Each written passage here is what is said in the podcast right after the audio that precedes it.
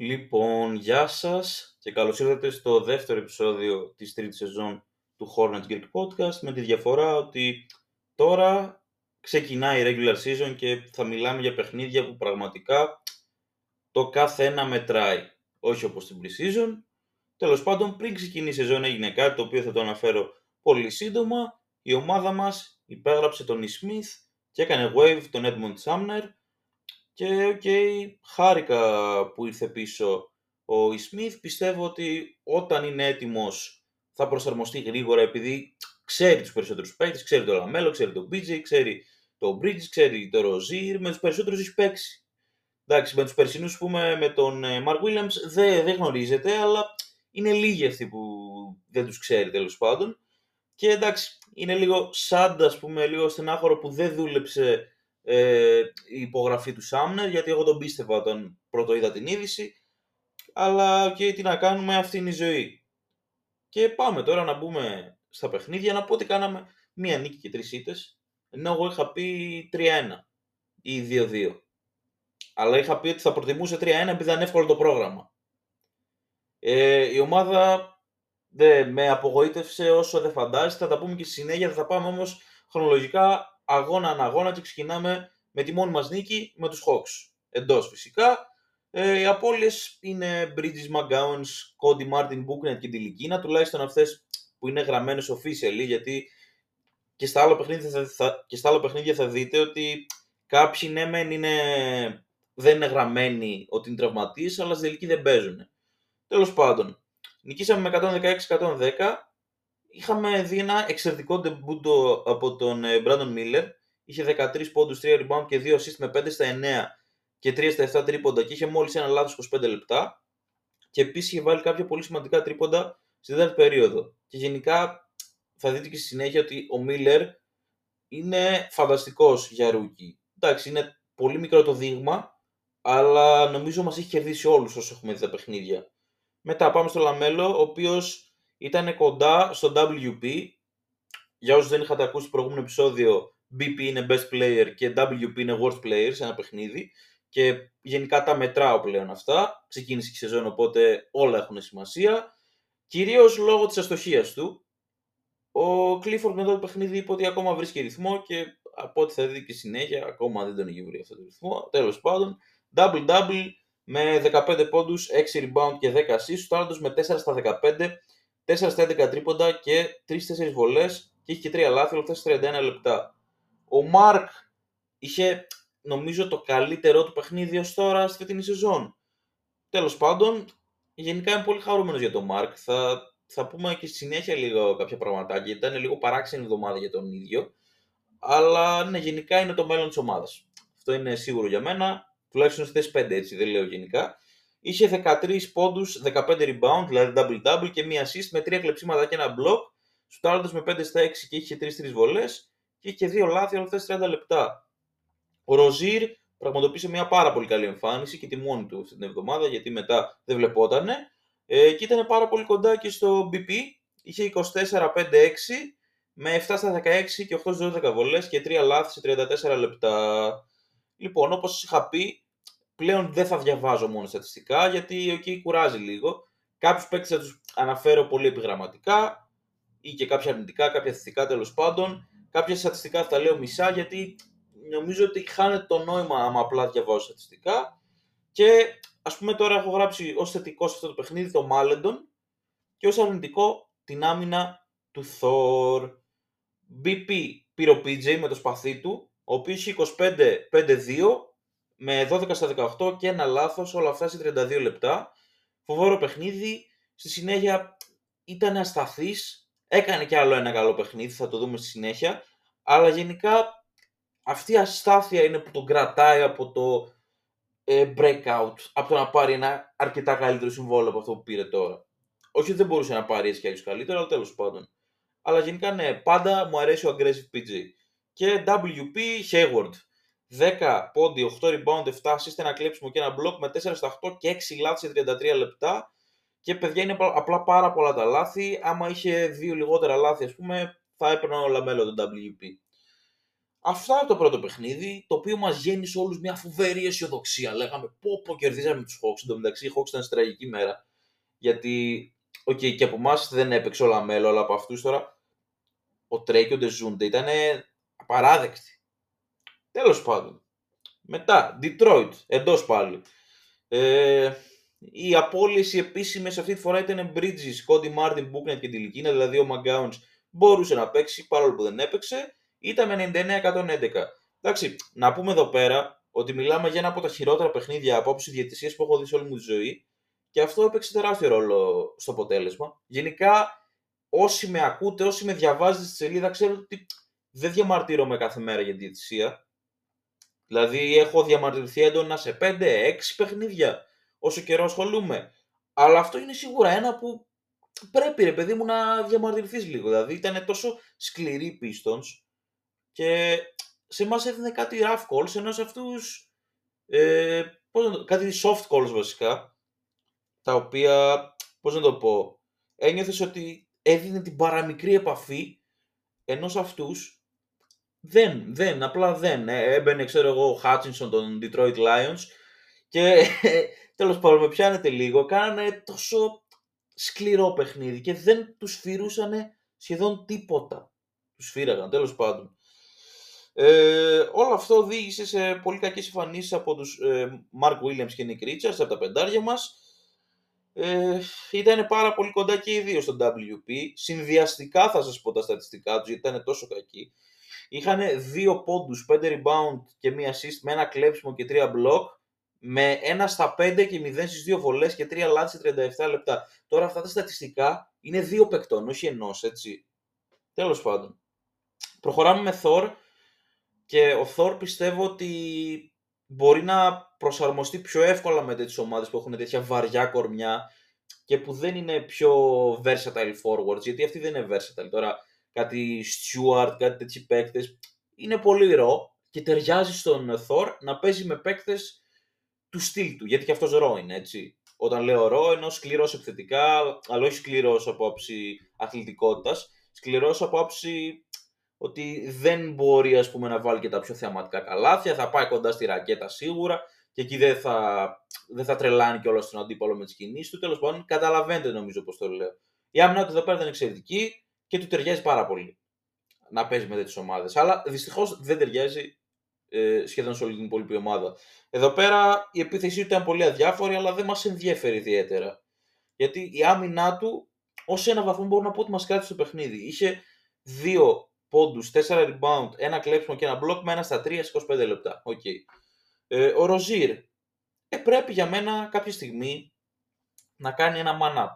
Δηλαδή να είναι λίγο πιο εκεί στη στιγμή. Αυτό το είχαμε δει μόνο τη σεζόν 2021.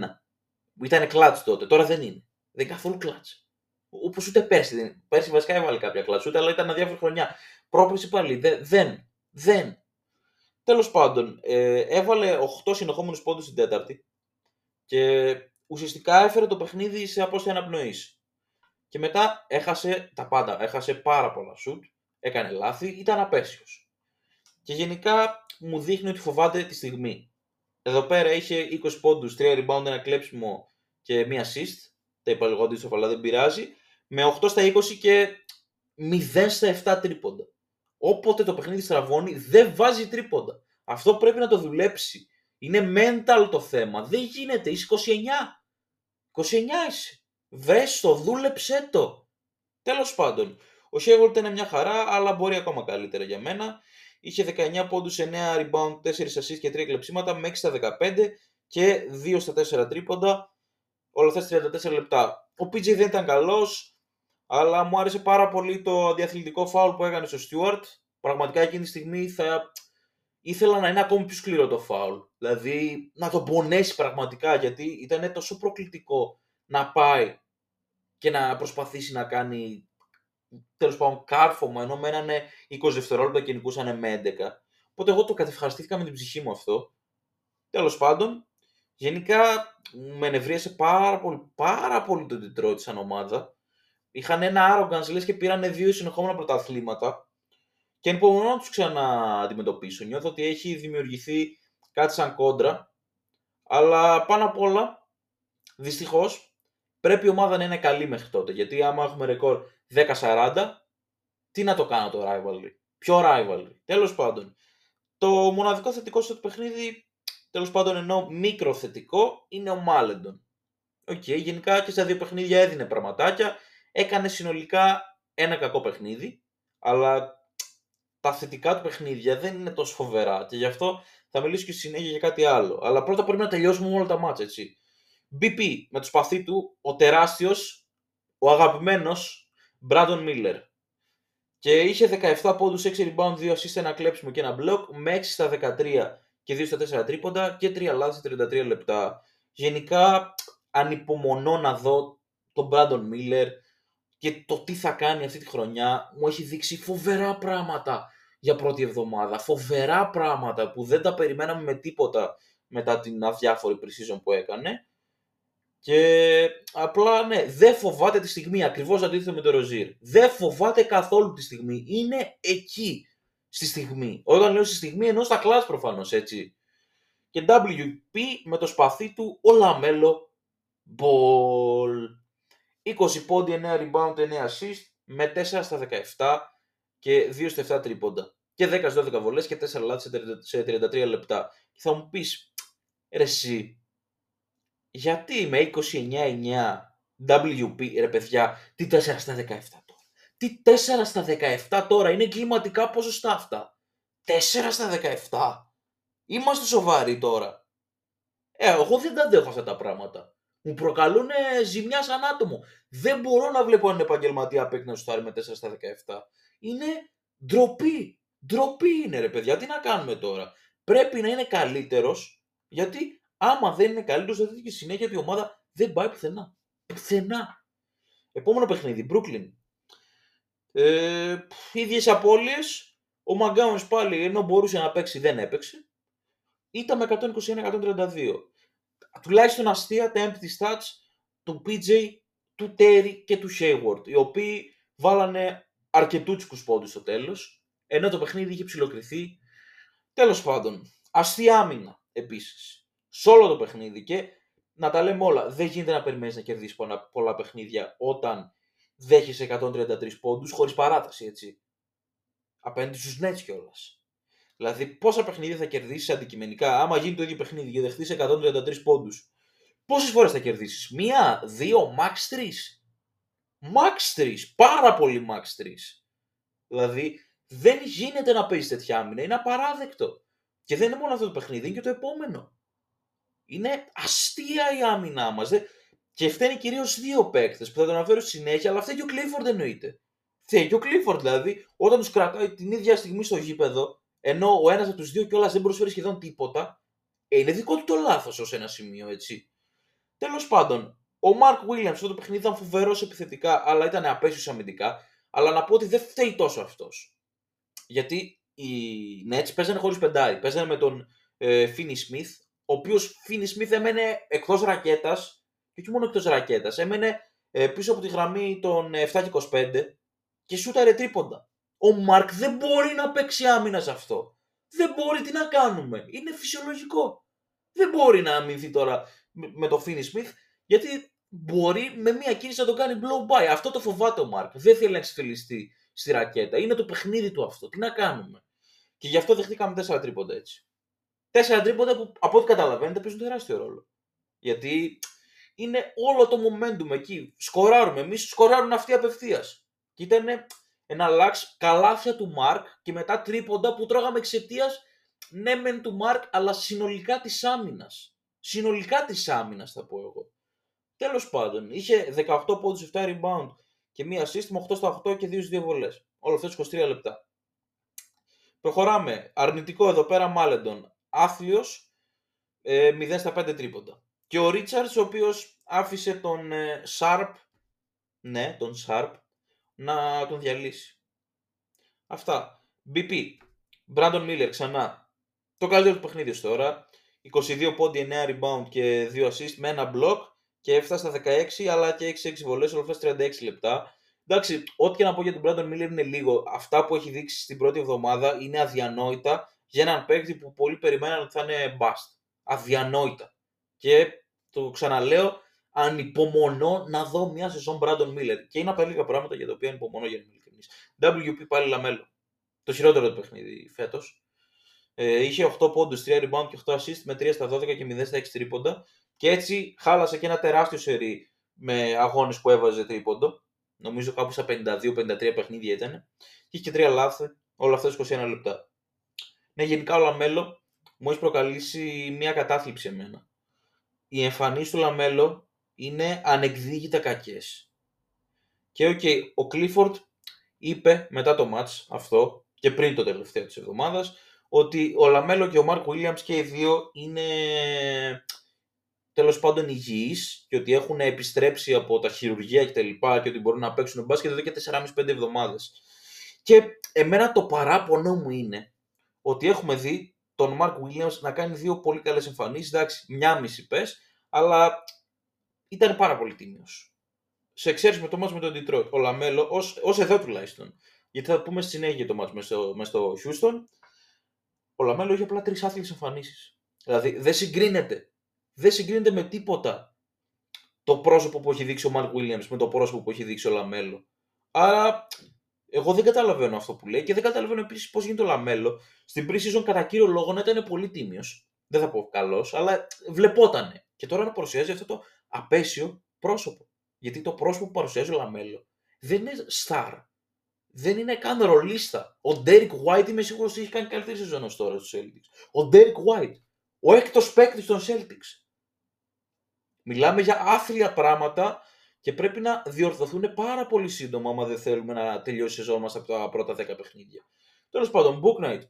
Ε, δεν έπαιξε εννοείται, αλλά να πω ότι η ομάδα μας απέρριψε την player option για τη σεζόν 24-25, η οποία ήταν στα 6,1 εκατομμύρια και να σα πω την αλήθεια δεν με ενδιαφέρει ούτε λίγο.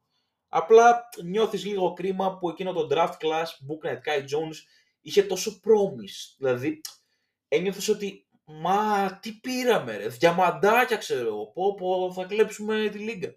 Και οι δύο βγήκαν ανέκδοτο. Τέλος πάντων δεν κατηγορώ τόσο τον ε, Mitch στην προκειμένη, τον κατηγορώ για άλλα πράγματα. Αλλά ναι, είναι πολύ μεγάλο γαμότο οι συγκεκριμένοι δύο μετά το πρώτο εκτός έδρας παιχνίδι μέσα στο Houston και η πρώτη νίκη των Rockets. Είχαν 0-3 μέχρι να παίξουμε εμάς. Ε, Όμως εμείς εντάξει, τι είμαστε. Ο, ο Ρομπέν των Δασών δεν θα, κερδίσουμε, δεν θα δώσουμε παιχνίδια στους φτωχούς. Εννοείται θα δώσουμε. 128-119 ήταν ίδιες απώλειε. Ε, ο Τέρι, start ξανά. Γενικά ήταν εκνευριστικό στο το παιχνίδι. Λάθη, χαμένα σουτ, ό,τι να είναι. Πραγματικά ό,τι να είναι.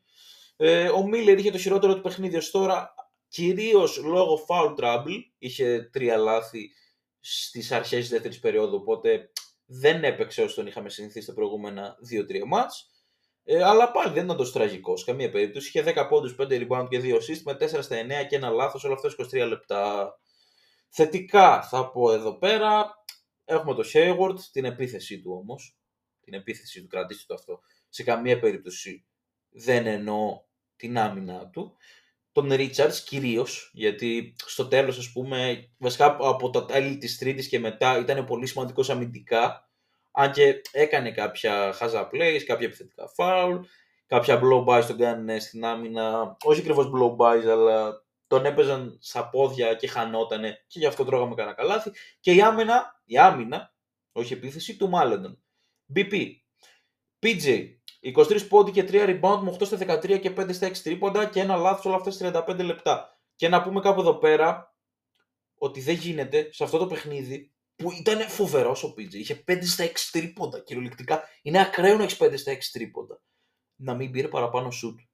Πήρε παραπάνω σουτ ο Ροζίρ και ο Λαμέλο. Με ποια λογική ρε φίλε, με ποια λογική γράψε plays ρε φίλε ρε Clifford αφού βλέπεις ότι είναι η μέρα του. Το βλέπεις. Δηλαδή, όχι μόνο εσύ, όλος ο κόσμος το βλέπει. Γιατί να πάρει τόσα λίγα σουτ; Γιατί να πάρει ο Λαμέλο και ο Ροζίρ παραπάνω σουτ; Μία εξήγηση θέλω. Μία εξήγηση. Είναι ντροπή ρε φίλε. Προπονητής είσαι. Κάνε τη δουλειά σου να πούμε. Δεν γίνεται ο άλλος να είναι τόσο καυτός και να παίρνει τόσα λίγα σουτ. Δεν γίνεται. Δεν γίνεται. Και ο Χέιγορ νομίζω πάνω κάτω ίδια σουτ πήρε. Πήρε δύο λιγότερα σουτ. Γιατί ρε παιδιά.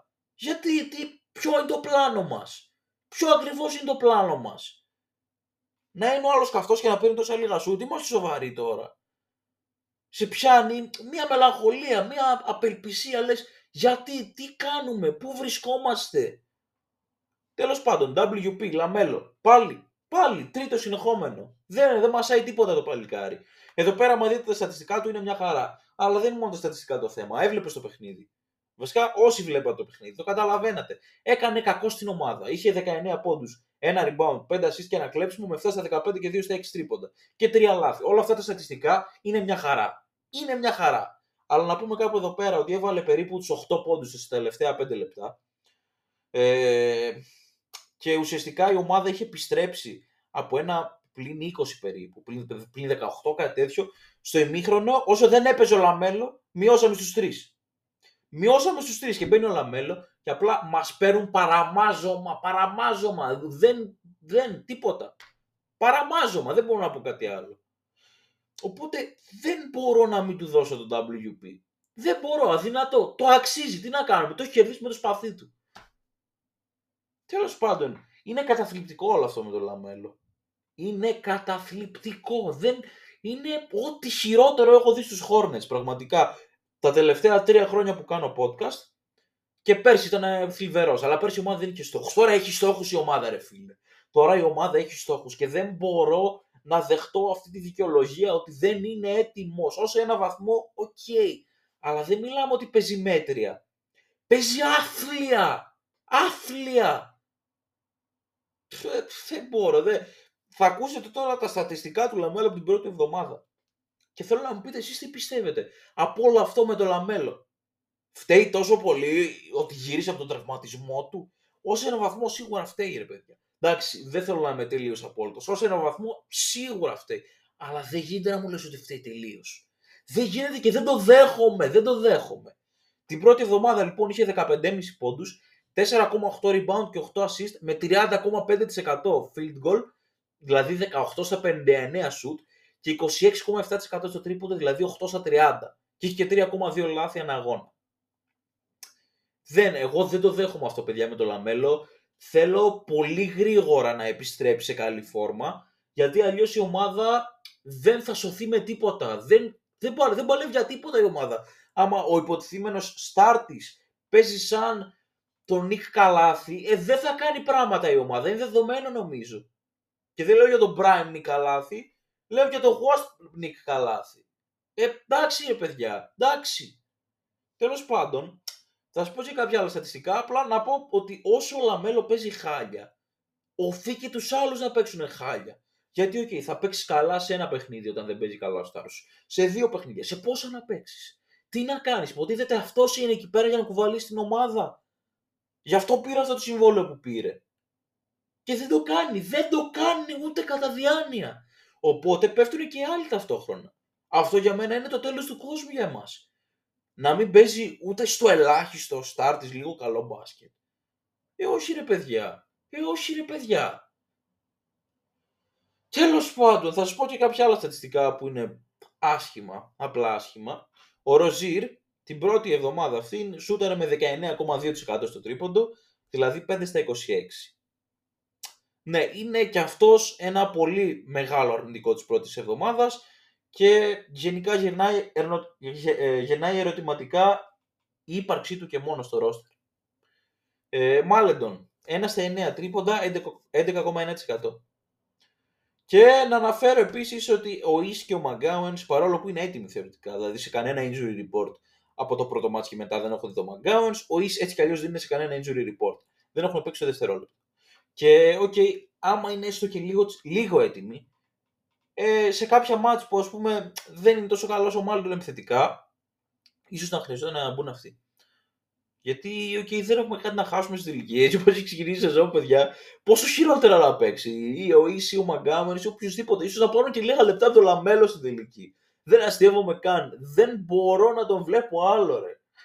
Τέλος πάντων. Ε, την εβδομάδα που μας έρχεται έχουμε τρία παιχνιδάκια. Έχουμε εκτός έδρας Pacers και Mavericks. Back to back για τα δύο. Ε, βασικά back to back αυτά τα δύο. Και μετά εντός έδρας τους Wizards. Είμαστε τυχεροί που έχουμε τους Wizards. θα πω εγώ. Ε, επίσης, να πω ότι οι δύο παίκτες που έλεγα ότι αμυντικά είναι απέσει είναι ο Ροζίρ και ο Hayward.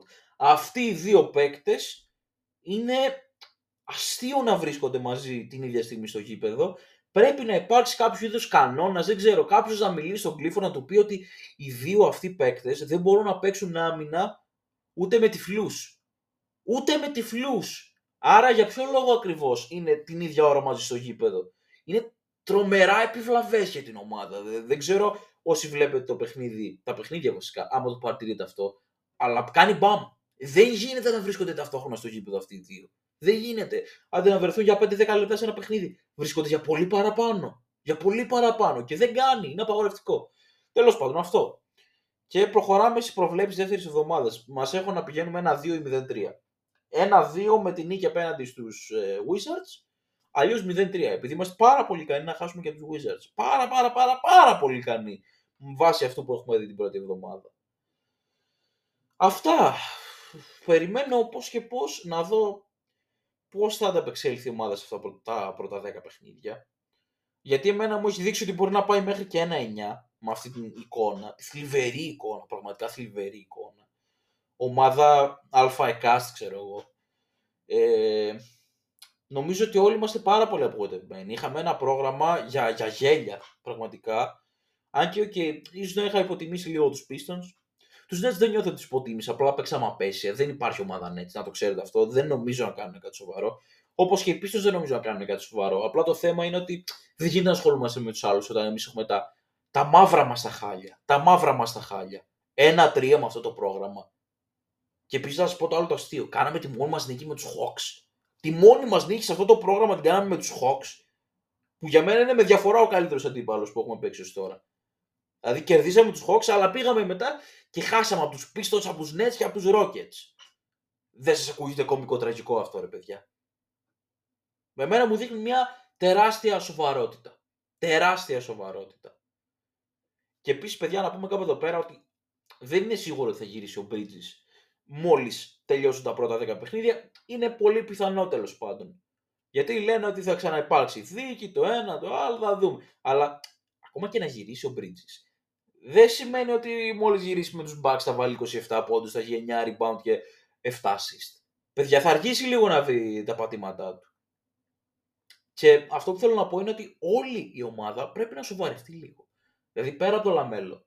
Ο Ροζίρ, τι είναι αυτό το πράγμα που δείχνει; Τι είναι αυτό το πράγμα που δείχνει; Δεν μπορώ να καταλάβω. Και δεν είναι μόνο ο Ροζίρ, είναι ότι βλέπεις μια αστάθεια. Τώρα δεν μπορώ να μιλήσω για συγκεκριμένα πρόσωπα και όχι μόνο αστάθεια. Ας πούμε, ο PJ δεν έπαιξε καθόλου σε δύο παιχνίδια. Δεν γίνεται αυτό. Πρέπει έστω και λίγο να παίζει κάτι. Να δίνει κάτι στην ομάδα. Και δεν ξέρω, δεν έπαιξε καθόλου. Προφανώς έδωσε κάποια πράγματα. Αλλά πρέπει να δίνει λίγα παραπάνω. Δεν λέω να βάζει κοσάρε σε κάθε μάτσα. Να δίνει 15-16 πόντους με καλό efficiency. Και να μην είναι statpad. Γιατί το έκανε με τους Nets, αλλά ήταν πολύ statpad. Τέλος πάντων. Ε, με έχει πιάσει πονοκέφαλος και μόνο που έχω ηχογραφήσει αυτό το επεισόδιο. Είμαι τρομερά απογοητευμένος. Τρομερά απογοητευμένος. Η κατάσταση πρέπει να διορθωθεί άμεσα άμα δεν θέλουμε να τελειώσει η ζωή μας πάρα πολύ γρήγορα. Γιατί είναι πολύ κρίμα, υπάρχει το ταλέντο, αλλά δεν το δουλεύουν καλά όλοι. Ο προπονητής, οι παίκτες, όλοι δεν το δουλεύουν καθόλου καλά, δυστυχώς. Και απλά, ναι, να σας πω κάτι που πιστεύω εγώ. Ο Bridge θα πάρει περίπου 5 με 10 παιχνίδια για να βρει ένα 75% του εαυτού του. Μπορεί και παραπάνω, γιατί έχει να παίξει μπάσκετ 1,5 χρόνο. Άρα δεν γίνεται να έχουμε στο μυαλό μας ότι πω, πω μόλις γυρίσει ο Bridges θα τους διαλύσουμε άμεσα. Όχι, παιδιά, θα πάρει λίγο χρόνο ο Bridges. Όχι, όχι. Οπότε θέλουμε να ξυπνήσει ο Λαμελό. Και όχι μόνο, και ο Ροζίρ, ο Μαρκ Williams να. Πώς να το πω, να γίνει λίγο πιο σταθερός. Και δεν είναι μόνο αυτός. Είναι ο PJ, είναι, είναι όλη η ομάδα. Είναι δυστυχώς όλη η ομάδα. MVP της εβδομάδας, θα το πω και αυτό, για να κλείσει εδώ πέρα το επεισόδιο, γιατί φτάσαμε και στο όριό μας. Μπράντον Μίλλερ, είσαι φοβερός ρε φίλε, είσαι φοβερός και πραγματικά είσαι μια ακτίνα φωτός σε αυτό το τερατούργημα που είδαμε την πρώτη εβδομάδα. Αυτά και θα τα πούμε την άλλη εβδομάδα. Μακάρι να βγω λάθος και να τα πάμε πολύ καλύτερα από ό,τι έχω προβλέψει. Έτσι. Καλή συνέχεια σε όλους σας και περιμένω να δω τι θα μου πείτε στα σχόλια Δηλαδή, πραγματικά αυτό για μένα είναι τεράστια σημασία να υπάρχει αλε αλληλεπίδραση τέλος πάντων. Ναι. Ε, αυτά. Καλή συνέχεια σε όλους σας και γεια σας.